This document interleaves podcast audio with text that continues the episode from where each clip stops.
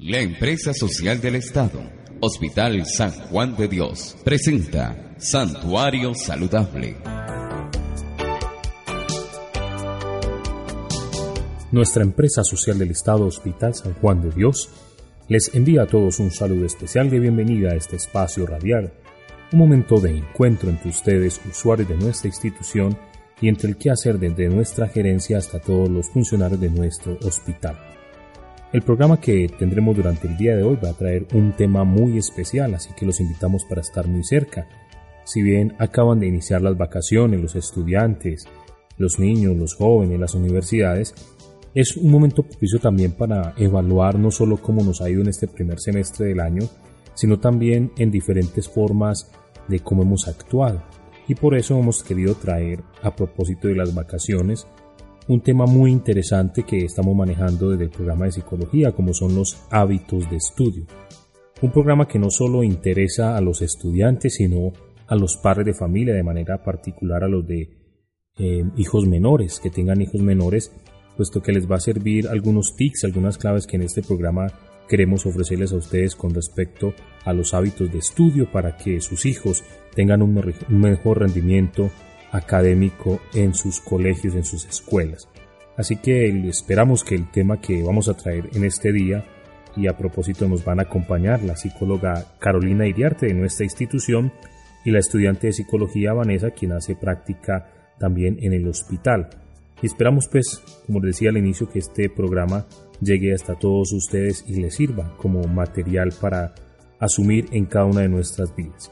Que sean todos bienvenidos a este espacio de la Empresa Social del Estado, Hospital San Juan de Dios. Estimado usuario, la Empresa Social del Estado, Hospital San Juan de Dios, garantiza el cumplimiento de tus derechos.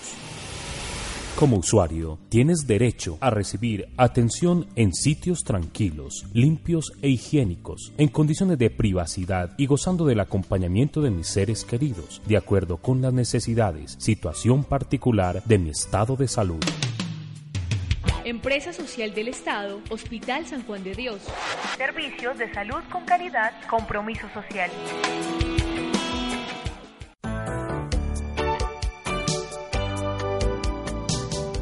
Los hábitos de estudio de los alumnos de educación primaria eh, y secundaria como indicadores de su, de su rendimiento resulta ser una preocupación de todos. Es por esto que en nuestra época, en nuestro contexto, esta cuestión motiva un, como un renovado interés por el incremento a la población estudiantil, así como por las altas tasas en el fracaso escolar. Terminan muchos de los estudiantes, por lo general, desmotivados hacia el estudio.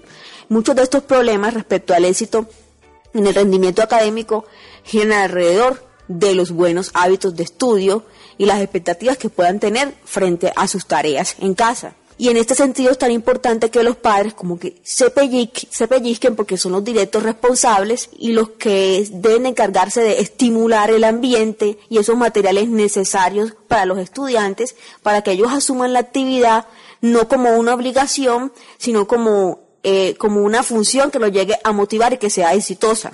Teniendo en cuenta la importancia de los hábitos de estudio, el objetivo de este programa radial es responder a los padres de familia algunas preguntas como qué es un hábito de estudio, cuáles son los errores más comunes que se cometen al estudiar, qué factores están influyendo en el rendimiento escolar de los jóvenes y niños, cuáles son las técnicas apropiadas para el buen rendimiento académico y cuál es la tarea como tal que deben de asumir los padres de familia de casa. Estás en nuestra sintonía.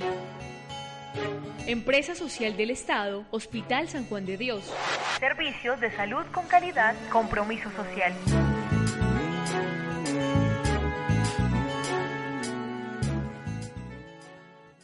Bueno, Vanessa, iniciemos este programa con una pregunta muy básica, pero que parte para que se entienda por completo el tema. ¿Qué es un hábito? Bueno, podemos entender por un hábito cualquier acto adquirido por la experiencia realizado regularmente y automáticamente, o una práctica o costumbre que se realiza frecuentemente. Por ejemplo, el hábito que tenemos de tender la cama o de bañarnos o de comer son adquiridos desde que somos pequeños y los practicamos regularmente y por esto se considera como un hábito. Aquellas actividades que asumimos y que adoptamos dentro de nuestro repertorio conductual.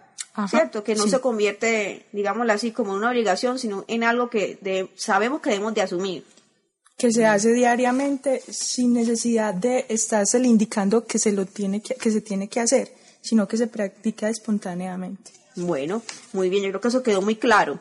Eh, entonces, ahorita, ¿qué sería un hábito de estudio? Bueno, eh, en este programa el objetivo pues es como implementar o dar a conocer cuál sería pues un apropiado hábito de estudio. Pero en esta medida un hábito de estudio, como el nombre le dice, sería adquirir esa costumbre de estudiar espontáneamente durante la semana pues de estudio. Pero ahorita más adelante les aclararé pues cuál es el debido há- hábito que se debe atender. Entonces, aquí cabe pa- pues, para aclarar algo, y es que los padres no deberían castigar, castigar a los niños ni a los adolescentes con el estudio. No, porque si, si vamos un poquito más allá, eh, el estudio se debe considerar para los estudiantes como un deber, no como una obligación. Y aquí también se, se, se intervienen en varios factores como es la motivación. Entonces eso entra un poquito a mediar eso, no para que ellas lo asuman como, como una obligación, sino como un deber. Eso podría generar resistencia en los niños. Sí. Bueno, ¿cuáles serían entonces los errores más comunes que se cometen cuando se va a estudiar? Bueno, eh, entre los errores más comunes tenemos básicamente cinco, cinco aspectos a resaltar. Inicialmente, intentar aprender todo lo que se aprendió en la semana o en el mes un día antes de la evaluación. ¿Por qué es un error eh, eh, asumir esto? Sabemos que tenemos memoria a corto y a largo plazo, ¿cierto? Entonces, si nosotros nos vamos a aprender el contenido de todo un mes o de una semana, un día antes de una evaluación, simplemente vamos a memorizar. Y esto va a quedar en la memoria a corto plazo. Si yo me voy una semana después y pregunto por esos contenidos, no me voy a acordar de absolutamente nada. Quiere decir que no aprendí nada. Ese es uno de los errores. Eh, que va seguido pues con el segundo, que es tratar de mem- memorizar contenidos. Esa no es la idea. La idea no es de trate- tratar de memorizar para los, los exámenes, sino que para eso ahorita les voy a dar unas pistas, unas técnicas que se pueden utilizar para estudiar. O sea, se busca entonces aprender con mucho tiempo de anterioridad, o sea, leer un texto con mucho tiempo de anterioridad, comprenderlo con la finalidad de que quede eh, información, digámoslo así, almacenada en la memoria a largo plazo. Ajá. Pero no tanto de memorizar. No, no memorizar, sino comprenderlo. Comprenderlo. Comprenderlo. Hacer la interpretación y comprenderlo. Ajá. Listo. Bueno, otro error que tenemos es faltar y no poner atención en clase. ¿Por qué? Porque si yo falto a clase o no pongo atención, me voy a atrasar en varios contenidos. Y si me voy a desatrasar del compañerito, no va a ser lo mismo que me explicó la profesora o el profesor. Entonces no voy a atender nada y me voy a atrasar para la evaluación o para lo que estamos tocando en el tema y se va a perder de lo que se está trabajando. Yo pienso que ahí voy a agregar una cosita con lo que dices. Es importante que niños y jóvenes asuman la responsabilidad de en qué puesto estoy ubicado. Si estoy sentado o sentada al lado del compañerito que me mete conversación todo el día. O sea, es asumir que debo estar en un lugar donde mi atención esté centrada única y exclusivamente en lo que diga el profesor y evitar, eh, pues, aislar, ¿cómo, ¿cómo podría emplear el término? Aislar o, anular la pena, porque en el momento en que tú no entiendas algo, no es un pecado alzar la mano y decirle al profesor, profesor, por favor, ¿puedo volver a explicar lo que acaba de decir? Sí, eso cabe pues ahí dentro de, dentro de lo que se acaba de decir. Bueno, también otro error muy común es estudiar acostados. ¿Por qué? Y es una pistica pues que les voy a dar y es un poquito curiosa. A muchos nos ha, nos ha pasado que cuando, cuando leemos un texto acostados o cuando estamos revisando algo nos da sueño. Y en el momento menos pensado nos dormimos o nos distraímos. Entonces no vamos a estudiar nada y nos quedamos dormidos y al otro día nos despertamos qué fue lo que pasó. Bueno, y otro, otro factor que influye en, un error para estudiar es estudiar escuchando música, chata- chateando o hablar por celular.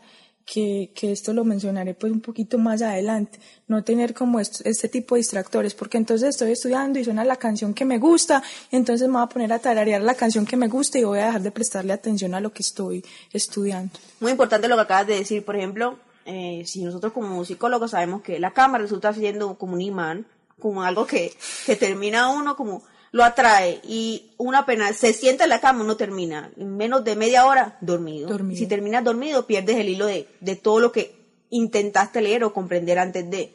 Por eso es tan importante también el ambiente, o sea, como amoldar el ambiente donde voy a estudiar. ¿Cuál fue el otro punto que tocaste? También me parece importante. El de no estudiar con distractores o escuchando música. Y hay personas que todavía justifican que se concentran más escuchando música. Falso. De, no. Falso de toda falsedad, porque eh, lo importante es eh, centrarse única y exclusivamente en lo que estoy leyendo, en lo que estoy haciendo. Sí, pues yo sí soy partidaria de hacer las pausas activas, pero pausas activas al menos después de una hora para no generar como esa ese exceso de, de sobreinformación. Entonces sí, eh, diez minuticos, ah, puedo escuchar la canción que me gusta. Se acabó la canción y retomo. Ahí sí siento que es válido. Sí, muy bien. Inclusive pues eso está, está en el, en el hábito que voy a recomendar Ah, para, para, para el estudio. Listo. Para un día de estudio. Bueno, entonces, eh, otra pregunta que me parece muy importante. Entonces, ¿cuáles serían ahora las técnicas más apropiadas para que un estudiante pueda tener un buen rendimiento escolar? Bueno, eh, pues inicialmente les voy a exponer el hábito que voy a recomendar para, un, para, para estudiar adecuadamente. Y ya luego les voy a dar como unos tips para reforzar eso.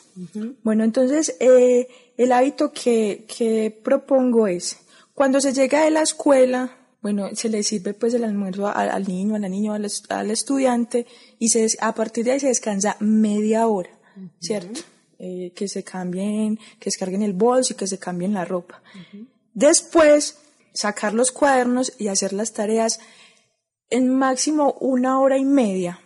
Eh, ¿Por qué? Porque las personas, eh, lo máximo que podemos tener la atención en algo es una hora y media.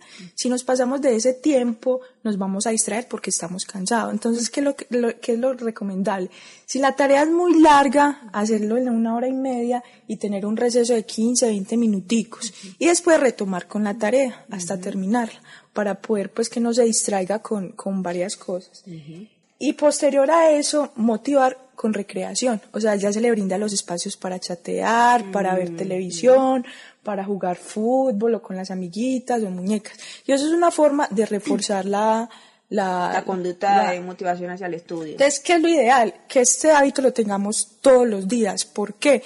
Porque si lo hacemos uno o dos días a la semana, no se va a adquirir como un hábito. Entonces lo voy a hacer cuando me acuerde y ya. Entonces la idea es hacerlo todos los días desde que los niños empiecen a estudiar para que se adquiera como un hábito.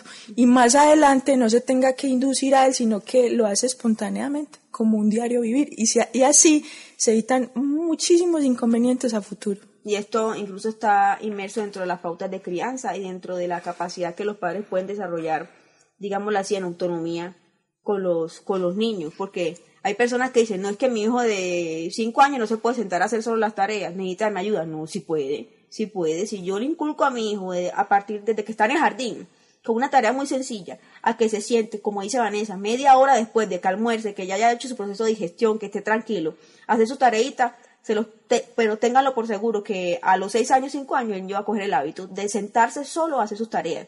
Y si tiene alguna inquietud con respecto a lo que hizo, ya vendría ahí la- el apoyo de los padres, la orientación, a ver si cómo le fue en esa tarea. Es muy diferente. Sí. Bueno, y añadido a eso, para, para que este hábito se adquiera de una adecuada forma, eh, hay varias técnicas que podemos utilizar. Lo primero en tener, eh, a tener en cuenta es tener un lugar apropia- apropiado. Pues sabemos que muchas veces se nos dificulta con el espacio por hacer todo lo posible por tener una mesa y una silla, pues porque ya sabemos que si estudiamos en una cama o acostados nos va a dar sueño y no vamos a poder estudiar. Que tenga buena iluminación, porque pueden haber pues problemas visuales.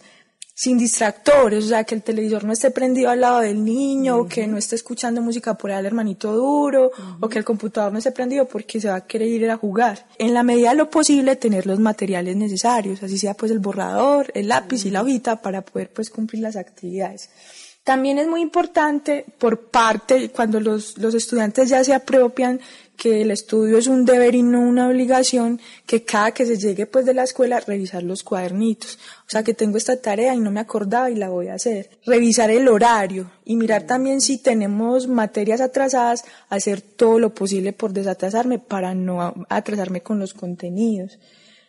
Y aquí hay otro factor muy importante que estudiar lo que se trabajó en el día. ¿Por qué? Por lo que se decía al principio. Porque si dejamos todo para la última va a ser mucha información en muy poquito tiempo y me voy a saturar.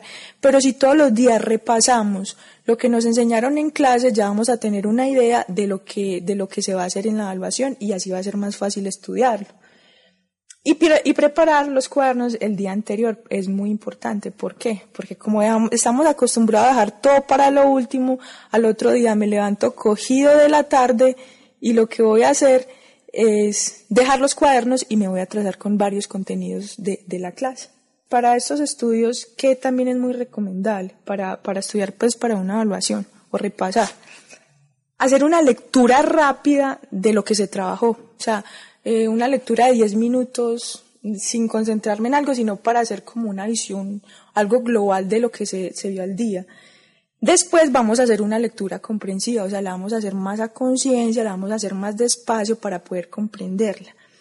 Que es muy importante que en esta lectura eh, comprensiva se haga un subrayado de, de lo que le pareció relevante. Y con ese subrayado lo que vamos a hacer es un resumen. ¿Para qué? Para que el día que tengamos la evaluación, cojamos eh, los resúmenes, puede ser una semana antes, lo repasemos y vamos a tener pues una visión más global de lo que nos van, lo que nos van a enseñar. Y yo enfatizo, eso es muy importante porque de una u otra forma desarrolla el sentido como de autonomía, de motivación, sí, el hábito de estudio como tal, pero que sea iniciativa de los jóvenes y no es, pues no es algo, mm, digámoslo así, extraño que hoy por hoy un profesor a uno no necesariamente le tiene que avisar cuando vaya a hacer una evaluación. Entonces lo que tú dices es muy oportuno, que los niños todos los días hagan un repaso de lo que dio el profesor. Que la mamá simplemente le pregunte, mi amor, ¿y qué te enseñó hoy la profesora de ciencia? ¿Y qué te enseñó hoy la profesora social? Ahí vamos a, a repasar. Pues lee un ratico a ver qué entendiste. El día en que la profesora haga un examen, sorpresa, estoy segura que al niño le va a ir bien y su nivel de autoeficacia va a estar, digámoslo así, nivelado, y se va a sentir frustrado en caso de que pierda ese examen. Pues no se va a dar duro. Y va a evitar pues problemas futuros. Como ya se va a adquirir un hábito, ya los padres de familia no tienen que estar encima eh, de los hijos, estudie pues, haga las tareas que tiene para mañana. Y así, yo sé que es un trabajo un poquito complicado al principio porque adquirir el hábito es difícil. Pero si se adquiere el hábito, si hay como responsabilidad por parte de los padres de familia, les va a evitar muchos inconvenientes, inclusive cuando estén en el colegio. Y yo también pienso que es muy importante lo que dijiste con respecto a que los padres no pueden irse a los extremos y pasar a ser como unos emperadores mandones con los niños, donde solamente le exigen rendir en, pues en el colegio. Es importante reforzar ese hábito de estudio, que si el niño llegó, estudió solito, hizo las tareas, bueno, mi amor, tienen una hora para salir a jugar con los amiguitos, una hora exacta, o tiene una hora para entrar a jugar play un ratico pues lo que al niño le guste hacer es como una recompensa por aquello que hizo. Otra pregunta que es muy importante y si va para todos los padres de familia es ¿qué deberían de hacer ellos? ¿Qué deberían de cuál es su papel? Bueno, eh, el papel principal de los padres, pues inicialmente es no pedir el favor para hacer las tareas. ¿Por qué? Porque es un deber del niño. Eh, o sea, que la indicación para que hagan las tareas sea algo sereno y firme, pero que no sea como una orden. eh, inclusive lo pueden hacer como en forma de preguntas. ¿Ya hiciste las tareas? ¿O qué te enseñaron hoy? ¿O qué tienes para hoy? Pero ¿te vas a hacer las tareas? No. Eso no es correcto porque es, es como ponerlas como una regla y eso sería más como una obligación para ellos. Y en esa medida no ponerlas como castigo. ¿Por qué? Porque les van a coger pereza las tareas. Bueno, también una tarea indispensable de los padres eh, va muy de la mano con, con, con, el hábito que presenté ahorita. Que, se que haya una supervisión, pero cuando, cuando el niño es pequeño. ¿Por qué? Porque si adquirimos este hábito desde que el niño es pequeño, cuando sean grandes no los tenemos, no tenemos que hacer una supervisión hacia ellos. Eh, estructurar las horas de estudio y hacer cumplir esos horarios en la medida de lo posible, que si el niño está acostumbrado a hacer las tareas a las 2 de la tarde, que sea en ese horario. Ay, es que tengo que hacer tal y tal cosa, es que hoy tengo mucha pereza. No, hacer todo lo posible porque sea en el mismo horario. Y como se decía ahorita, brindar los espacios adecuados. Bueno, y otra tarea muy importante de los padres se refiere a la motivación, como tú decías ahorita. eh, motivar a los niños, pero de una forma simbólica, no material. ¿Por qué? Porque si, si, si les damos eh, Algo material, algo material, ellos van a tomar como si fuera una obligación, o sea, me están pagando para por estudiar interés. Ajá.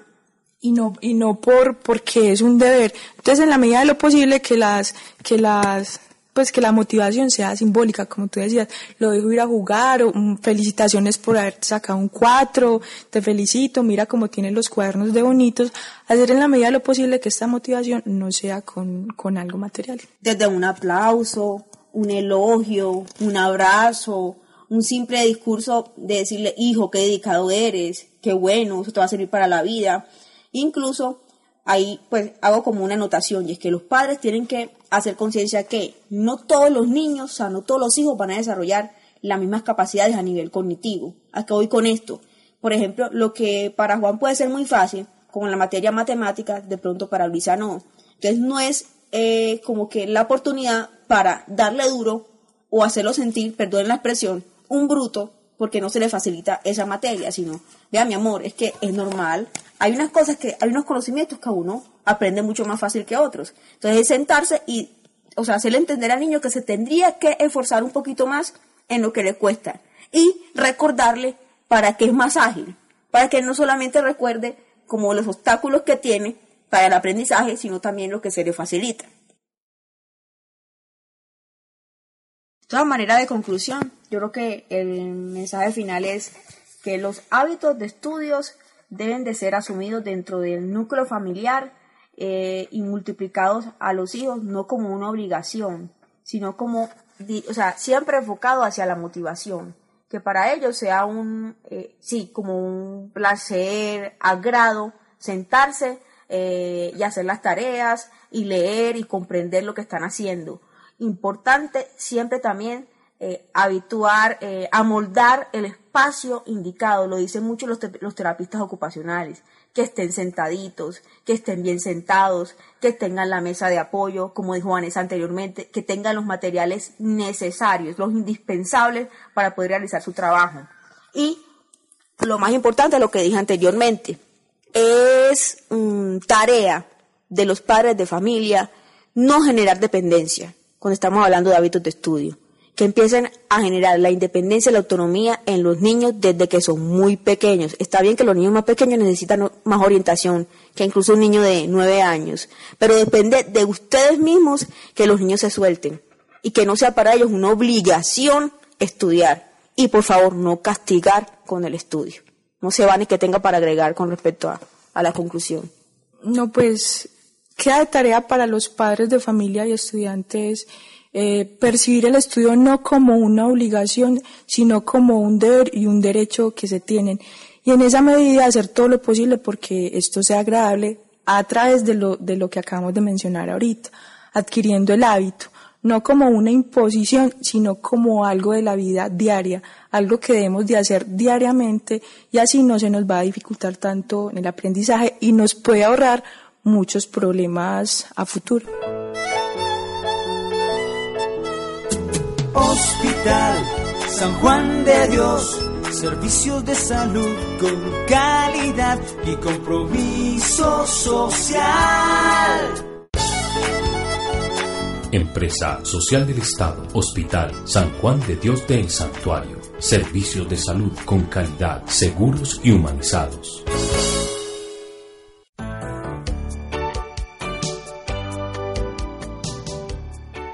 Un agradecimiento muy especial a Carolina y a Vanessa que nos han acompañado con este diálogo ameno que han tenido a lo largo de este espacio radial y que nos ha servido para tomar algunos tics, algunas claves con respecto a los hábitos de estudio.